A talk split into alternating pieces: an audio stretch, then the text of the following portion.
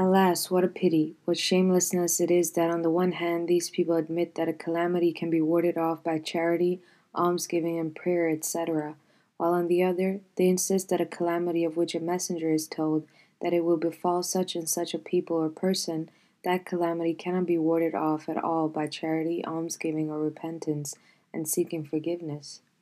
It is strange how their intelligence becomes so veiled that it permits them to combine such contradictions in their statements. They say that a calamity can be warded off through penitence and seeking forgiveness, but they simultaneously claim that it cannot be warded off. And then, even though God had informed me through his revelation that Atham had certainly recanted, and the signs of this had already appeared in the shape of his words, these people still do not desist from mischief is this their righteousness? At the very least, why did they not hold their tongues? Footnote start. Those who do not fear God raise such objections, arguing along the lines of which even the Holy Prophet, may peace and blessings of Allah be upon him, would come under their criticism. For instance, some foolish people say that certain members of the Ahmadiyya Jamaat also died of the plague. Among such objectors is Dr. Abdul Hakim Khan. He writes rather gleefully that such and such Ahmadis who belong to Sanar died of the plague. In reply to such bigots, I say that the case of some persons from our Jamaat dying of the plague is like the case of some companions, may Allah be pleased with them, of the Holy Prophet wasallam being martyred in the wars of Islam. It is established on the basis of Quranic texts that the wars of early Islam were by way of chastisement descending upon the disbelievers alone as Allah the Exalted says in the Holy Quran. If I so wish, I would rain punishment on them from on high, or raise punishment for them from the earth, or let them taste wars with one another. But nevertheless, the fact remains that the companions of the Holy Prophet, may peace and blessings of Allah be upon him, continued to be martyred during those battles. But the end result of it was that the number of the disbelievers continued to fall, and that of the Muslims continued to rise, and for the Muslims, those wars proved to be a great blessing and they uprooted the disbelievers. In the same vein, I claim with full confidence and emphasis that if one person of our Jamaat dies of the plague, 100 or even more enter into our Jamaat in his place. This plague continues to increase the number of our Jamaat and continues to decimate our opponents. Each month, at least 500 and at times 1,000 to 2,000 new persons enter the fold of the Jamaat on account of the plague. Thus, the plague is a boon for us, but a bane and a chastisement for our opponents. I am sure that if the plague continues to remain rampant, as it is now for another 10 to 15 years, the entire country will be filled with the Ahmadiyya Jamaat. It is an established fact that the plague continues to increase the numbers of our Jamaat and decrease those of our opponents. And if someone can prove otherwise, I solemnly declare under oath to God that I shall pay 1,000 rupees in cash to such a person. Is there anyone to challenge this offer and collect the reward from me?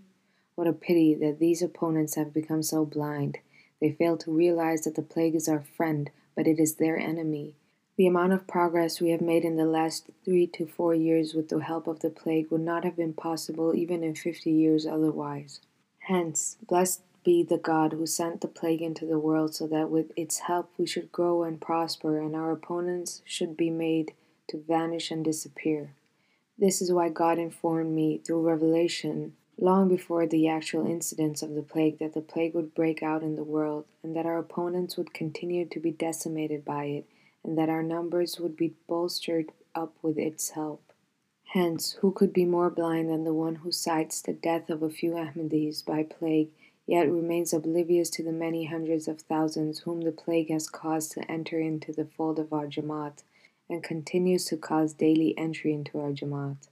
Hence, blessed is this plague that is causing our numbers to increase while causing the numbers of our enemies to decrease. Indeed, no one belonging to our Jamaat has really been lost on account of the plague, for each lost one has been replaced by 100 or even more. Footnote end.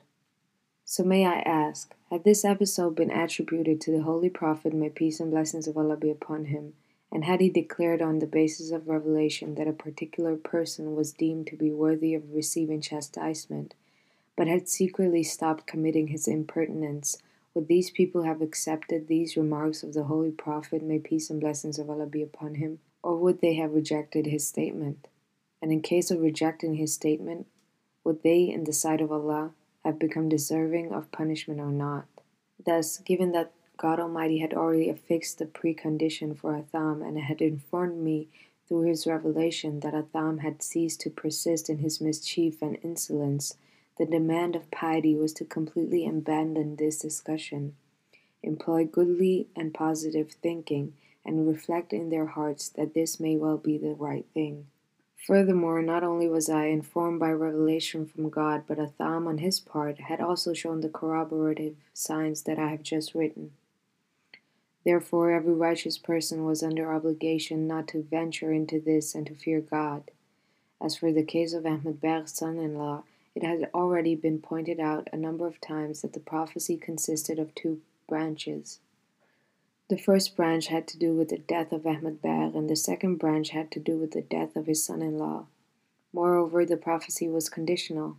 As a result, Ahmed Beg died within the prescribed time frame on account of his failure to fulfill the condition, but his son in law and his other relatives fulfilled the prescribed condition and received the consequent benefits. It was but natural that the death of Ahmed Beg would have aroused fear in the hearts of his relatives, for they too were part of the prophecy. When one of the two parties died, it was necessary due to human nature that the person who was the second target of this prophecy, as well as his relatives, should become fearful of their own death. This was just as if two people share the same food and one of them dies of it, the other would begin to apprehend his own death too. Thus, Ahmed Beg's death caused his son in law and the other relatives to have such fear that they became as though they had too had already died. The end result was that the elders of the family, who were the original cause of this episode, entered into my bed. The fact that the revelation also stipulated that this woman's matrimonial rights had been announced with me in heaven is indeed correct. But as we have already stated, for his marriage that had been announced in the heavens to take place, there was a condition that had been imposed by God and which had been announced simultaneously, and it is as follows O woman, repent, repent, for mischief is pursuing you. Thus, when these people fulfilled the condition, the marriage was annulled or delayed. Do you not know that Allah effaces what He wills and establishes what He wills? Whether the marriage was solemnized in heaven or the Arsh, the divine throne, the entire process was conditional.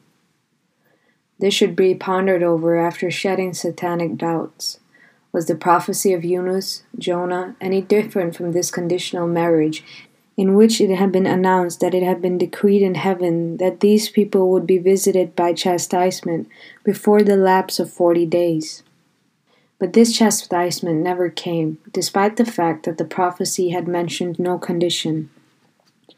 Thus, for God, who had annulled such a definitive decree of his own, would it be difficult to annul or delay this marriage?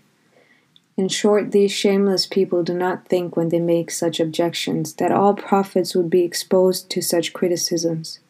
Even the number of the obligatory prayers was first fixed to be fifty, but it was then reduced to five. Study the Torah and see that hundreds of the chastisements stipulated by God were cancelled at were cancelled at the intercession of Hazrat Musa. Also, the punishment that had been written down in the heavens for the people of Yunus was cancelled as a result of their repentance, and an entire populace was saved from that chastisement. Instead, Hazrat Yunus himself fell into a great trial for he was overcome with the impression that the prophecy was unconditional and that God's will to punish was irrevocable. What a pity that these people learned no lesson from Yunus's episode. Hazrat Yunus, despite being a prophet, suffered so deeply simply because he wondered how the definitive will of God had been held back and how God saved the lives of a hundred thousand people because of their repentance, paying no attention to what Yunus thought about it. How ignorant are those people who believe that God cannot change his will, or in other words, avert the fulfillment of a prophecy portending chastisement. For my part, I believe that he can avert such punishments and has always been warding off chastisement, and indeed will always continue to do so. I do not believe in such a God who is unable to ward off a promised calamity in response to penitence and seeking forgiveness, and who cannot change his will in response to humble seekers of forgiveness. Indeed, he will continue doing so forever and always. It is on record in the earlier heavenly scriptures that there was a king who had been left with only 15 days of his life. God changed the 15 remaining days of life into 15 years in response to his cries and humble supplications. This indeed has been my own personal experience that even a frightening prophecy can be staved off by prayer. Thus, if the imaginary God of these people does not have this power, I do not believe in him. I believe in that God whose attribute has been written down in the Holy Quran as being. Do you not know that Allah has the power to do all that He wills? Surah Al Baqarah, chapter 2, verse 107 of the Holy Quran. All prophets agree that prophecies of warning can be averted, and insofar as the prophecies containing the promises of God, the Holy Quran says, Surely Allah breaks not His promise, Surah Al Imran, chapter 3, verse 10 of the Holy Quran. It is part of our faith to believe that God does not go back on His promise, which is consistent with His knowledge.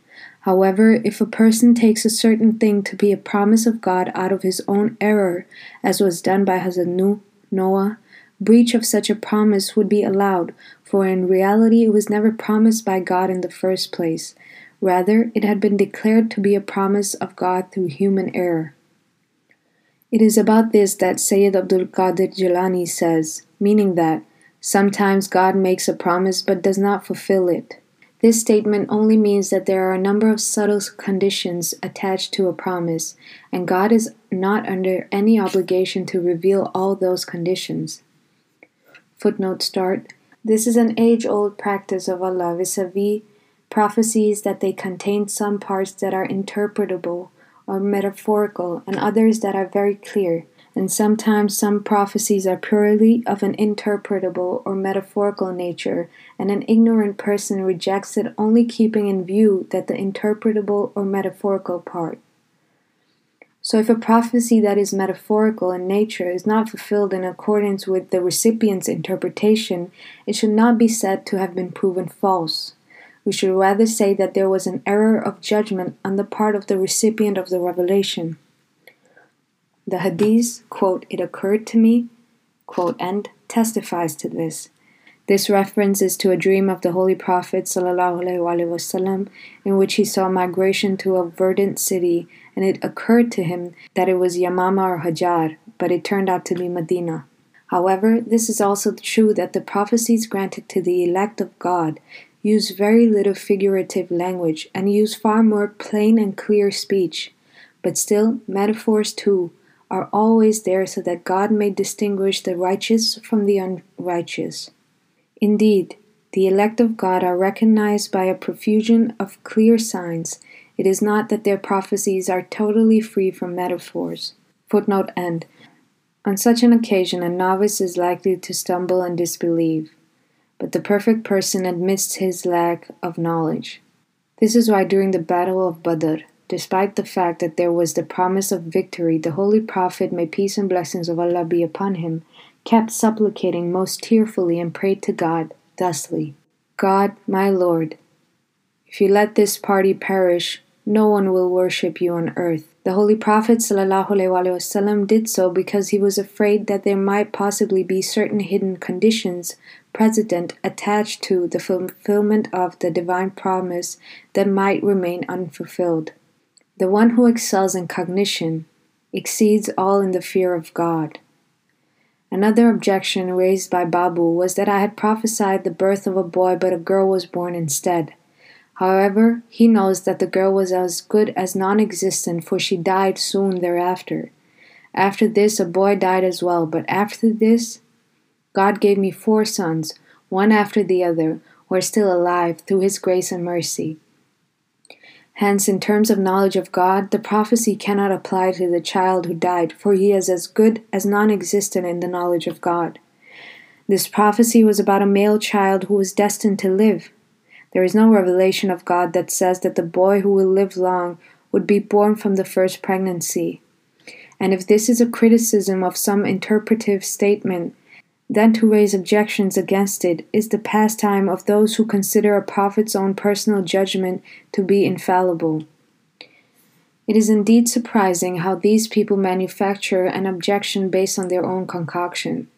The fact of the matter is that once a person considers lying permissible, his shame and fear of God also suffer decline. The reader should remember that I had never published any such prophecy, the revealed words of which specify that the boy would be born from the present pregnancy. As for Ijtihad, interpretive judgment, I personally believe that no prophet came to the world who never committed any error in interpretive judgment.